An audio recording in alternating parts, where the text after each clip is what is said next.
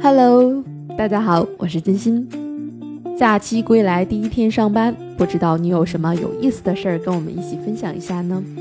看到很多网友小伙伴们都在说，我那么大的假期怎么就不见了呢？总是想玩手机，根本就管不住。还有各种习惯了在家里边的贪、吃、看，是否已经戒断了呢？还有小伙伴们说，身体在港，心在远方，好想出去玩。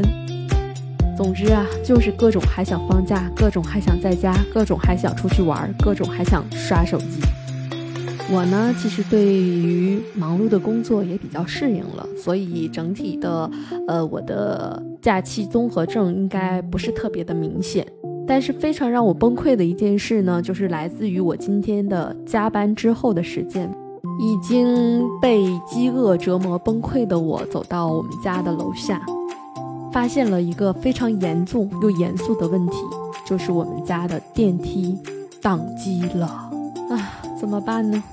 我非常期待的等着它，两眼放光的，并且做了无数次的心理建设，靠在墙上守着、守望着我的电梯。后来大概等了半个小时之后，我决定放弃了，因为我实在太饿了。我决定了，爬楼梯走到我们家，爬到了十楼。到家之后的话呢，我就觉得我已经气喘吁吁地瘫倒在了沙发上。我觉得这是一件对我来说今天印象非常非常深刻 又难以释怀的一件事。还好酒足饭饱之后呢，又开始了今天声音的录制。